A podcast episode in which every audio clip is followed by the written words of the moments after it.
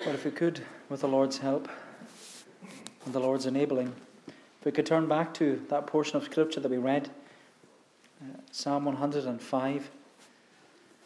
Psalm 105, and if we just read again at the beginning, where the psalmist says, Oh, give thanks to the Lord, call upon his name, make known his deeds among the peoples, sing to him, sing praises to him tell of all his wondrous works, glory in his name. Let the hearts of those who seek the Lord rejoice. Seek the Lord and his strength, seek his presence continually, and so on.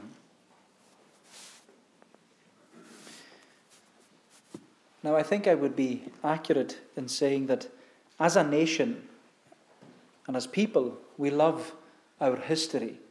We enjoy reflecting and uh, remembering our local and our national history. Uh, even this year, I'm sure that many documentaries will be shown and many celebrations will be made to uh, commemorate the centenary of Armistice Day. This year marks 100 years since the end of the First World War. And as a nation, we love our history, and we see that even locally as well. We see people writing books and writing even the Chronican book that we were mentioning earlier on. We love history. We love looking back. And in many ways, we have a great and we have a fascinating history. But you know, the purpose of studying history is that we will learn from history. We're to learn from the past in order that it will shape our present and prepare us for the future. Because, as the old saying goes, a people who don't know their history are fated to repeat it. A people who don't know their history are fated to repeat it. And you know, in, any, in many ways, that statement it describes our nation. We're repeating our history. But you know, it certainly describes the nation of Israel. Because when we consider Israel's history, it's a history of repeated failure. It's a history of the Lord's faithfulness and Israel's unfaithfulness. It's a history of rebellion and restoration. Rebellion and restoration. But you know what's remarkable is that this psalm was written when the Israelites were in exile in Babylon. And the reason the Israelites were in exile in Babylon was because of their unfaithfulness and their rebellion against the Lord. For centuries, the Lord had warned the Israelites that He was going to bring judgment upon them if they didn't turn away from their idols and repent of their sin. But the Israelites, like many in our nation, they just ignore the warnings. And even though the Lord sent prophet after prophet after prophet, the Israelites, they didn't listen. Until finally, Nebuchadnezzar, king of Babylon, he invaded Jerusalem, he destroyed the city, and he took the Israelites captive into Babylon. And it was there in Babylon that the Israelites, they were in a foreign nation, they were under the rule of a foreign king, and they were made to worship foreign gods the Lord brought judgment upon the Israelites for their unfaithfulness. But you know, even in the midst of these dark circumstances, the Israelites had hope. And they had hope because of the Lord's covenant faithfulness. They had hope that despite their unfaithfulness and all their sin, the Lord would remain faithful. And you know, that's what Psalm 105 is all about. It's all about the Lord's covenant faithfulness. But more than that, Psalm 105, it's a historical psalm, but it's only part one. It's only part one of the historical psalms because Psalm 106 is part two. And God willing, we'll look at Psalm 106 next Lord's Day. But Psalms 105 and Psalm 106, they're historical psalms and they're to be considered together because together they trace the history of the Israelites from God's covenant promise to Abraham and they follow this timeline all the way through the wilderness in towards the promised land. And for the Israelites in exile in Babylon, which is years and years after, this historical narrative, this historical psalm, it would have been an encouragement to them to remember that despite their unfaithfulness to the Lord, despite their rebellion, despite their sin, the Lord will still remain faithful. He will remain faithful to his covenant. And I'd like us just to consider this psalm, Psalm 105, this evening. And I'd like us to consider it just under three headings the celebration of salvation, the covenant of salvation, and the Christ of salvation. The celebration of salvation, the covenant of salvation, and the Christ of salvation. So, first of all, the celebration of salvation. Look again at verse 1. But the psalmist says, Oh, give thanks to the Lord, call upon his name, make known his deeds among the peoples, sing to him, sing praises to him, tell of all his wondrous works, glory in his holy name. Let the hearts of those who seek the Lord rejoice. Seek the Lord and his strength, seek his presence continually. Remember, remember the wondrous works that he has done, his miracles, and the judgments he uttered. And as we said, this psalm was written to encourage the Israelites when they were under God's judgment in exile in Babylon. And it was written to remind the Israelites that despite their unfaithfulness to the Lord, the Lord will remain faithful to them. So, this psalm it was written to remind the Israelites that even though they have been disobedient and wayward and unfaithful to the Lord, they still have a reason to celebrate. They had a reason to rejoice. They have a reason to sing praise and to sing psalms. They have a reason to give thanks to the Lord, all because of his covenant faithfulness in salvation. And you know, when we consider the context of this psalm with the Israelites in slavery in Babylon, you can imagine that the Israelites, they're downcast and they're broken because of their sin and their disobedience and their unfaithfulness to the Lord. They've been exiled out of their homes. They've had to leave their families. They've had to just flee, been driven into Babylon by Nebuchadnezzar. So they're broken. They're mourning the land that they've left and the kingdom that they've left behind. And they're probably wondering how they're ever going to escape from Babylon. And as you can expect, the Israelites, they would have become despondent, almost to the point of giving up, thinking, well, there's no hope for us. But when you read this psalm and you read it into that dark context, you can see how uplifting this psalm really is. Because it's an inspiring psalm, it's a, it's a moving psalm. Because when you read the opening verses, the psalmist is calling all of the Lord's people, he's calling us. He's calling those of us who are tired of sin, those of us who are despondent because of our repeated failures where we feel so poor as a Christian and so disobedient to the Lord, and we feel so unfaithful and so unworthy, and sometimes we just feel so far away from the Lord that we wonder if we're even saved at all. And because of all our sin and all the struggles and all the sorrows of life, sometimes we think that these things they, they bring us to breaking point. And yet, in the midst of all that we may be going through in our lives, the psalmist, he's inviting us and He's calling us and He's, he's, he's urging us to lift our eyes heavenward. Lift our eyes and look to the Lord, He's saying. And you know, when you read these opening verses, you have to see that they're filled with imperatives, they're filled with commands, filled with pleas. Where they have all these petitions and exhortations for us to come and celebrate our salvation. He says, Oh, give thanks to the Lord. Call upon his name. Make known his deeds among the peoples. Sing to him. Sing praises to him. Tell of all his wondrous works. Glory in his name. Let the hearts of those who seek the Lord rejoice. Seek the Lord and his strength. Seek his presence continually.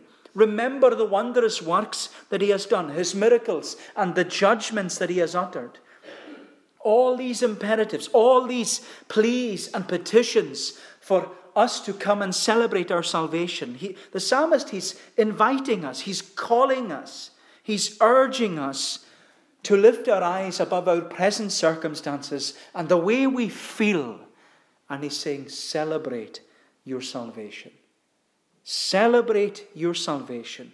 Look to the Lord and rejoice and celebrate because this salvation that you have, it's completely undeserved. It's undeserved. And that's the emphasis in these verses because the psalmist says in verse 2 sing to him, sing praises to him, tell of all his wondrous works. Then in verse 5, he, he emphasizes those wondrous works. Remember the wondrous works that he has done, his miracles, and the judgments he uttered. And it's what's fascinating about it, it's all past tense. It's all accomplished. The wondrous works that he has done, and the miracles that he has uttered. And he says that we're to celebrate our salvation and make it known. Why? Because it's complete, it's accomplished, it is finished. And you know, we have good reason to celebrate our salvation tonight. We have good reason to rejoice in the Lord. We have good reason to, to celebrate his wondrous works and the miracle that we are, as those brought from darkness to light. Because, you know, when we look at our own lives and what the Lord has done in us and for us, we know that his wondrous work of salvation in our lives, it is exceedingly, abundantly, above all, more than we could ask or even think. More than we could ask or even think. And if you're not a Christian tonight, this is what you're missing out on. This is what you're missing out on. You are missing out on true, lasting joy. Because what the psalmist is reminding us here is about the Lord. The Lord who found us far away from Him, crying out to Him in our lost condition, with no hope in the world. And the psalmist is reminding us that He found us. He found us in our trespasses and sins. He took us from the fearful pit. He pulled us up out of the miry clay. He set our feet upon that solid rock. He established our goings. He put the new song in our mouth. He washed us in His blood. He made us white as snow. He clothed us in His righteousness. He brought us into His family. He restored us. He redeemed us. He renews us. He did it all. We didn't do it ourselves. We couldn't save ourselves. All we could do was throw ourselves at His mercy and plead His forgiveness and appeal to His grace. And tonight, we're being called to rejoice. We're being invited to celebrate because of what the Lord has done. We're to celebrate our salvation through the death and resurrection of our Saviour, Jesus Christ. It's wonderful. And you know, everyone loves the parables of the lost sheep and the lost coin and the prodigal son. I'm sure you love those parables in Luke 15. Because it's in those parables that those who were lost are found. But don't you just love those words that are repeated in those three parables? Where they say, Rejoice with me. Rejoice with me. Rejoice with me that for I have found my sheep that was lost. Rejoice with me for I have found the coin that I had lost. Rejoice with me for this my son was dead and is alive again. He is, was lost and is found. Rejoice with me. And that's what the psalmist is saying to us here. Rejoice with me. Let's celebrate the Lord's salvation. Let's look upward. Let's look above our circumstances and the way we feel and celebrate the Lord's salvation because we have good reason to rejoice and celebrate in the Lord's salvation. We have reason to rejoice and celebrate in the Lord's salvation because of his covenant of salvation. His covenant of salvation. And that's what I'd like us to see, secondly the covenant of salvation, the celebration of salvation, and then the covenant of salvation. Look at verse 6. He says to us, O offspring of Abraham, his servant, children of Jacob, his chosen ones. He is the Lord our God. His judgments are in all the earth. He remembers his covenant forever, the word that he commanded for a thousand generations, the covenant that he made with Abraham, his sworn promise to Isaac which he confirmed to Jacob as a statute, to Israel as an everlasting covenant, saying, To you I will give the land of Canaan as your portion for an inheritance. And so, having invited us and called us and pleaded with us to celebrate the Lord's salvation, The psalmist, he now retraces the history of salvation. He retraces the history of where this celebration began. And he goes all the way back to the beginning. He goes back to when God entered into a covenant of grace with Abraham. And that's what the psalmist wants us to do. He wants us to consider the history of this celebration. He wants us to think about the wondrous works that the Lord has done amongst his covenant people. And he wants us to remember what the Lord has done. That's why he says in verse 6 O offspring of Abraham, his servant, children of Jacob, his chosen one. He is the Lord our God. His judgments are in all the earth. And with those words, the psalmist he, he's trying to bring us all the way back to Genesis chapter 12, when God first called Abraham. And you know, the psalmist, if you look at this as a, think of it as a timeline, he's going back in history nearly 1600 years. Because from the time this psalm was written, where they were in exile in Babylon, it was about 400 BC, 400 years before Christ was born.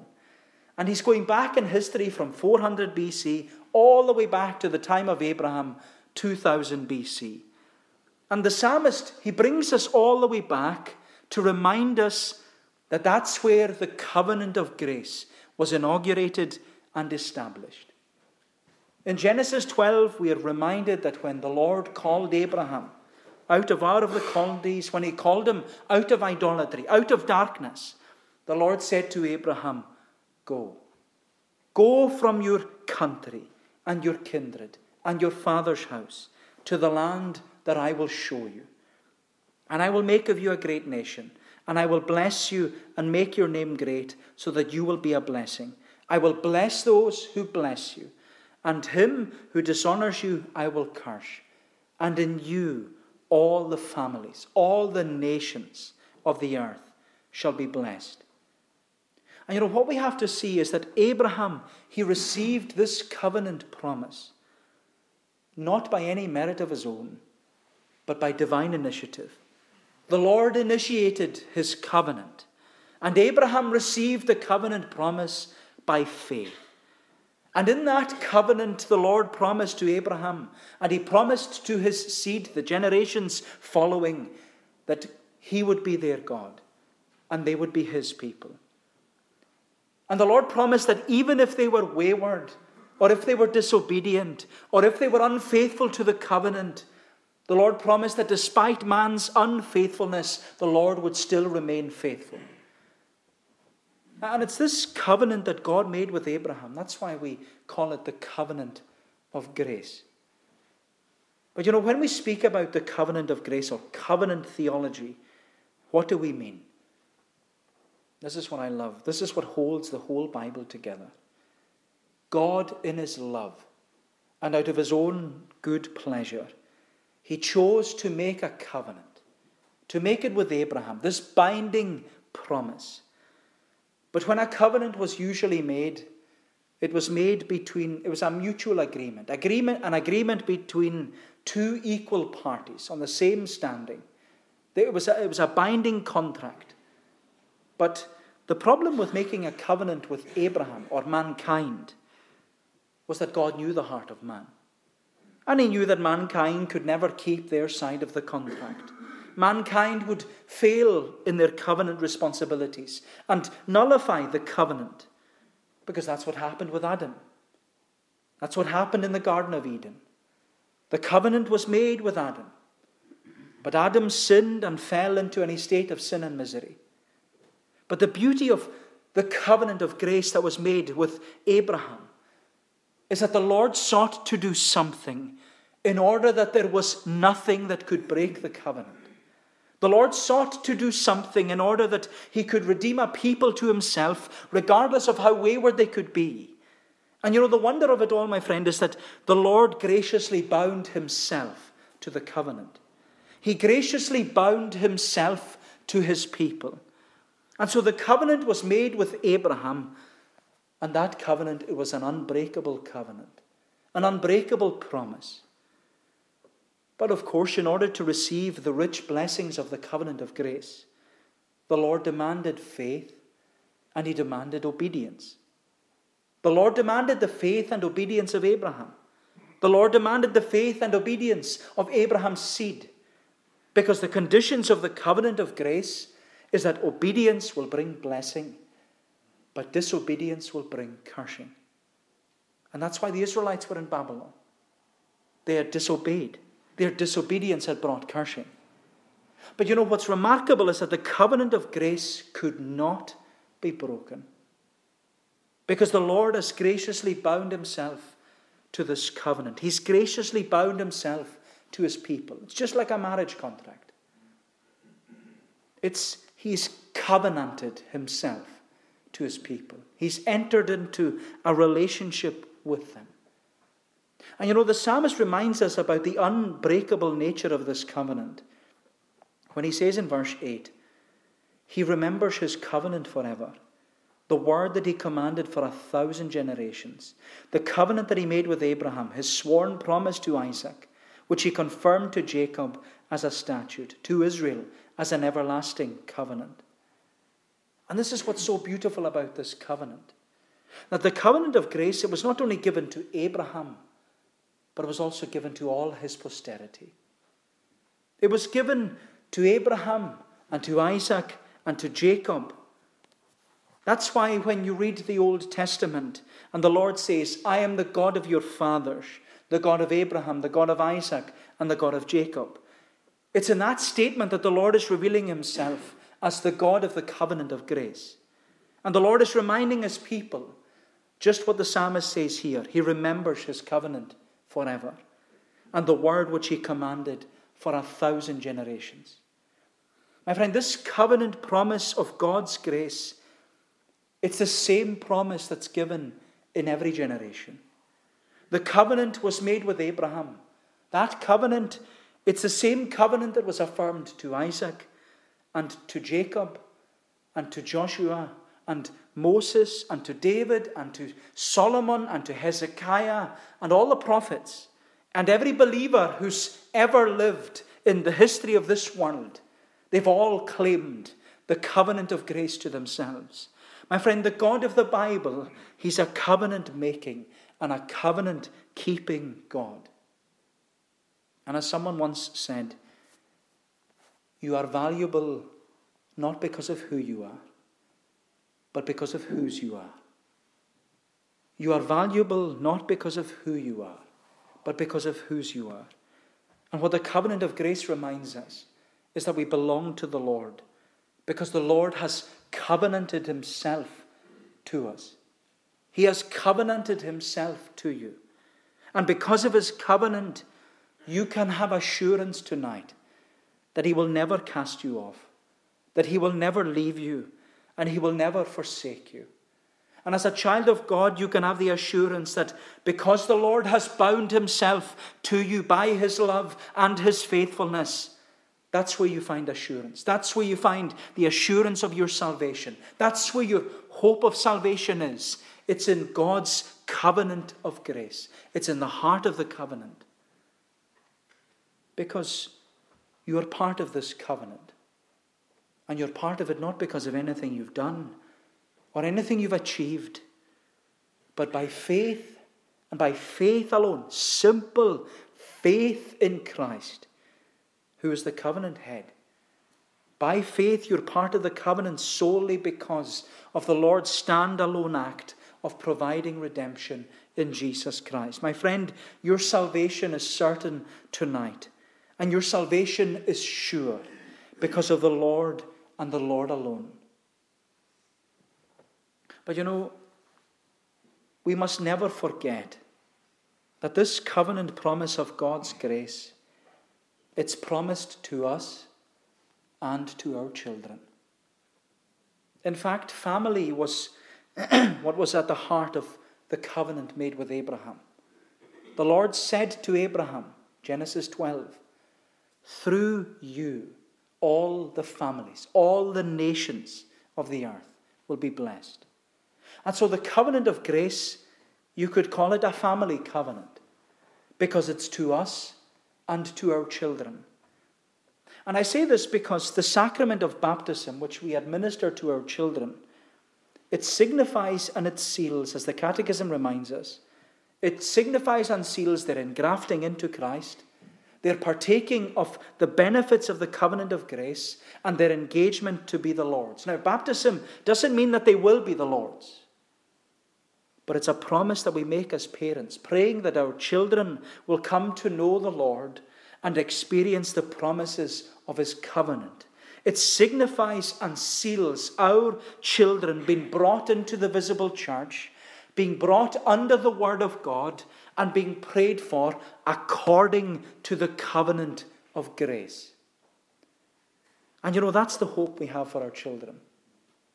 Our hope is that they will come to know the Lord and the blessings of this covenant. And you know, maybe for you tonight, your children are growing up or they've grown up, they've moved out of the house, they've got their own family. They even have maybe have their own children and their own lives, and yet they're still, as far as you can see, strangers to grace and to God. Well, my friend, this is our hope. This is what we cling to. This is what we plead. This is what we keep coming back to. We keep pleading the covenant of grace. And we keep pleading to the Lord that He would grant the covenant promises of His grace, as He says Himself, to us and to our children. To us and to our children. Because as the psalmist affirms to us, He remembers His covenant forever the word that he commanded for a thousand generations. and we are to keep pleading the covenant promise. If he remembers his covenant forever, we are to keep reminding him, keep urging him, keep pleading, keep pleading the covenant promises that are to us and to our children. And so, in this historical psalm, the psalmist reminds us about the celebration of salvation and the covenant of salvation but lastly, he reminds us about the Christ of salvation. The Christ of salvation. Look at verse 12. When they were few in number, of little account, and sojourners in it, wandering from nation to nation, from one kingdom to another, he allowed no one to oppress them.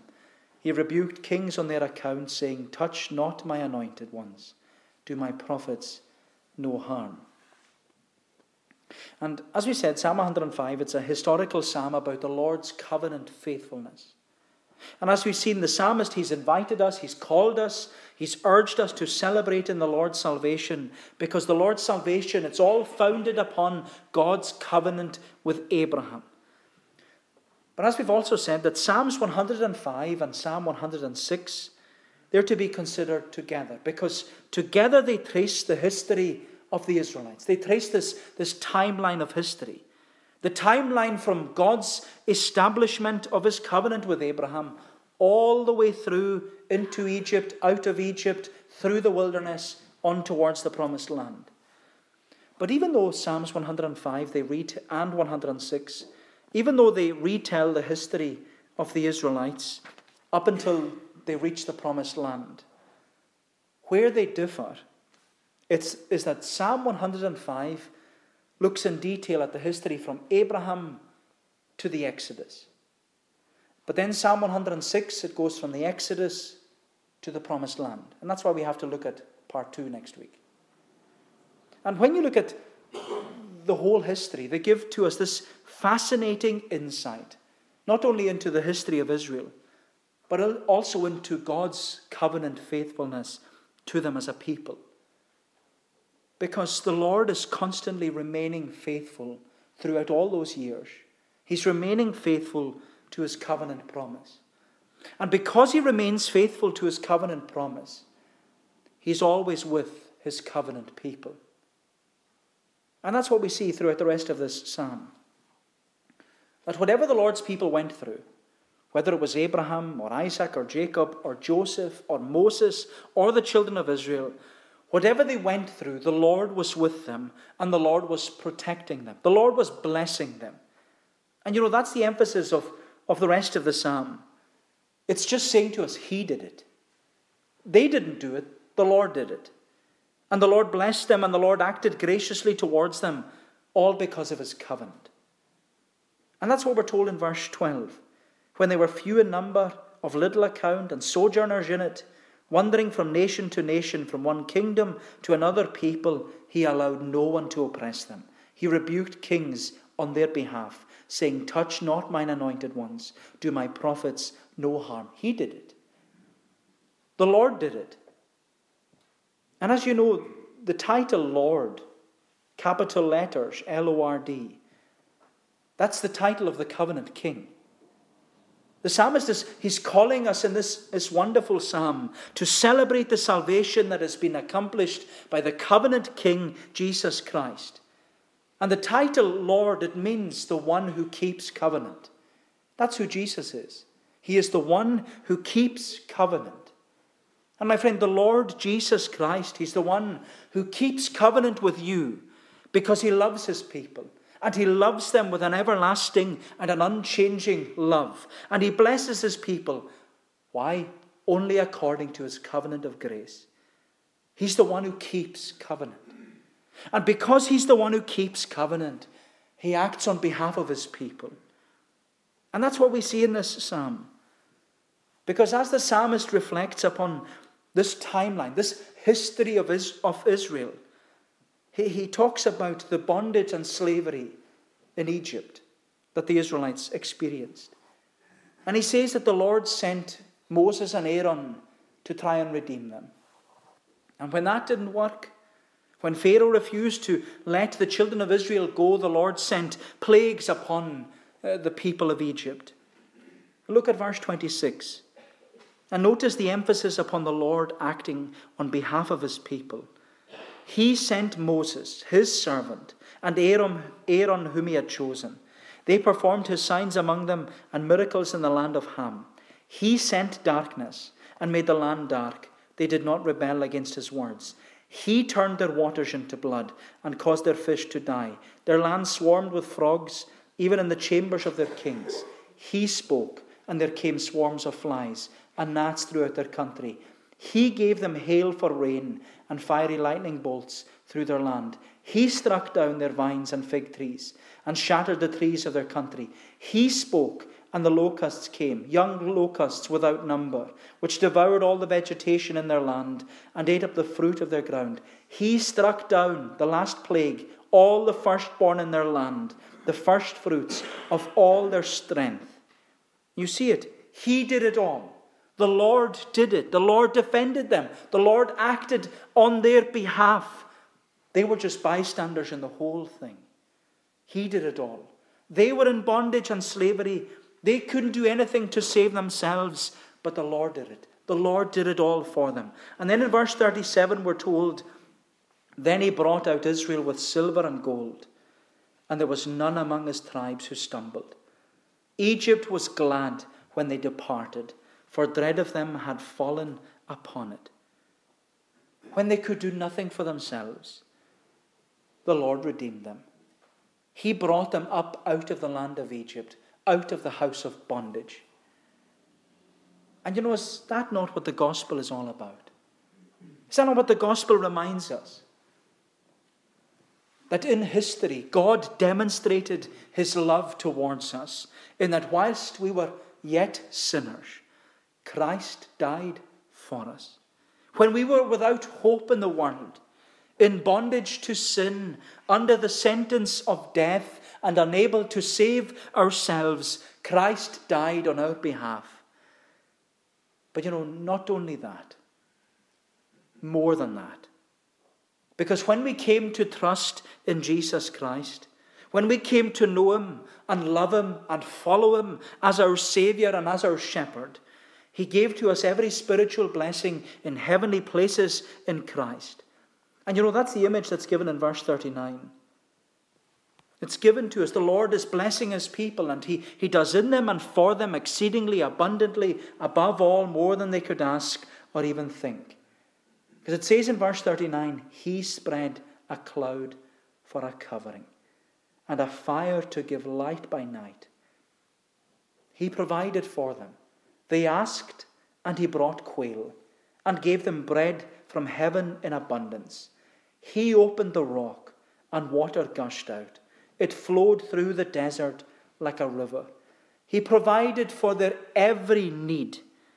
And why did the Lord do it? Why was He so gracious to this people? Why is He so gracious with us? Verse 42 For He remembered His holy promise and Abraham, His servant. It's all about the covenant of grace made with Abraham. The Christ of salvation, the Lord of lords, the one who keeps covenant. He was gracious towards his people because of the covenant of grace. But then notice how the psalmist concludes the psalm. I know we're just skimming the surface, but I just want you to see the emphasis of it. Look at what he says in verse 43. So he brought his people out with joy, his chosen ones with singing, and he gave them the lands of the nations and they took possession of the fruit of the people's toil, that they might keep his statutes and observe his laws. Praise the Lord. So the psalmist concludes this historical psalm by calling us to faith and obedience. He urges us to celebrate the Lord's covenant and the Lord's covenant faithfulness, but he also challenges us to be faithful. He challenges us to be faithful to the covenant and obedient to his laws. And just like the Israelites, he challenges us to be faithful and obedient in our context. To be faithful in our Babylon. To be faithful in our witness. He challenges us to live more closely to the Lord, to walk with Him day by day, to keep His word, to understand His word, to keep looking to Him, to live in obedience to His word. He challenges us to love Jesus and follow Jesus and worship Jesus and give our all for Jesus. Why? Because Jesus Christ, He's the covenant King. He's the Christ of salvation. He's the one who has done it all for us. He's paved the way. He's done the wondrous works. And so we're to live in faith and obedience to Him.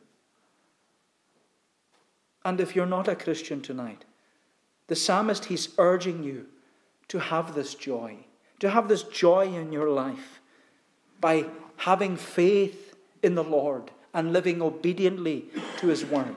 And as Christians, we're being called to continue to have faith and to continue to live obedient to God's word.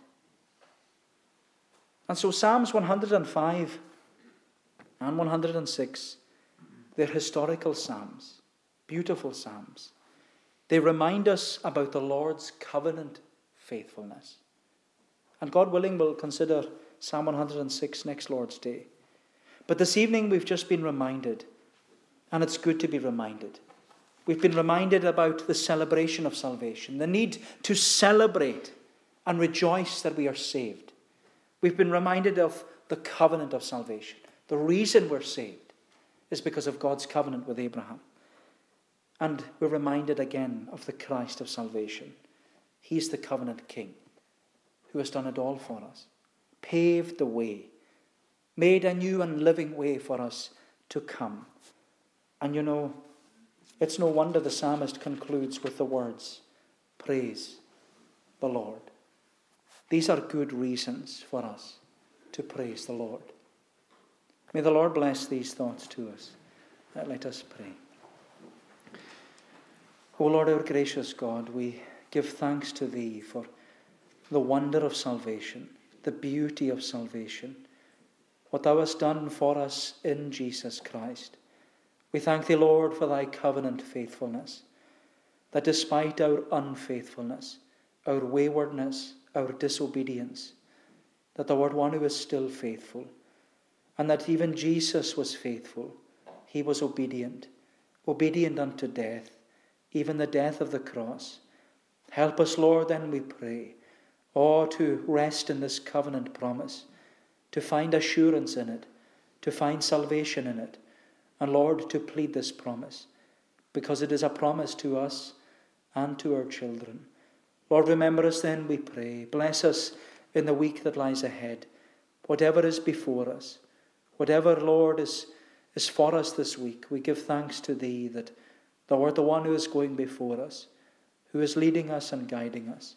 Help us then to keep looking to Thee as our Saviour, and to keep trusting Thee as, as our Shepherd, and to know, Lord, that Thou art the one who will never leave us and never forsake us. Go before us, then we ask, for we ask it in Jesus' name and for His sake. Amen. We shall conclude by singing the concluding words of this psalm. Psalm 105.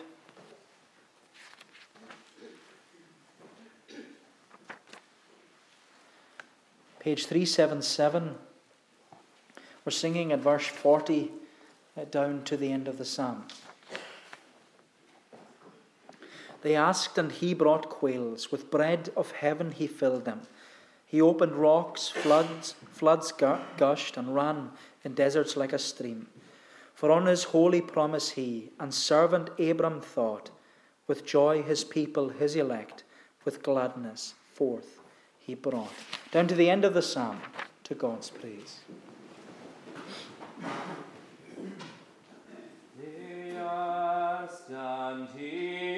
Brought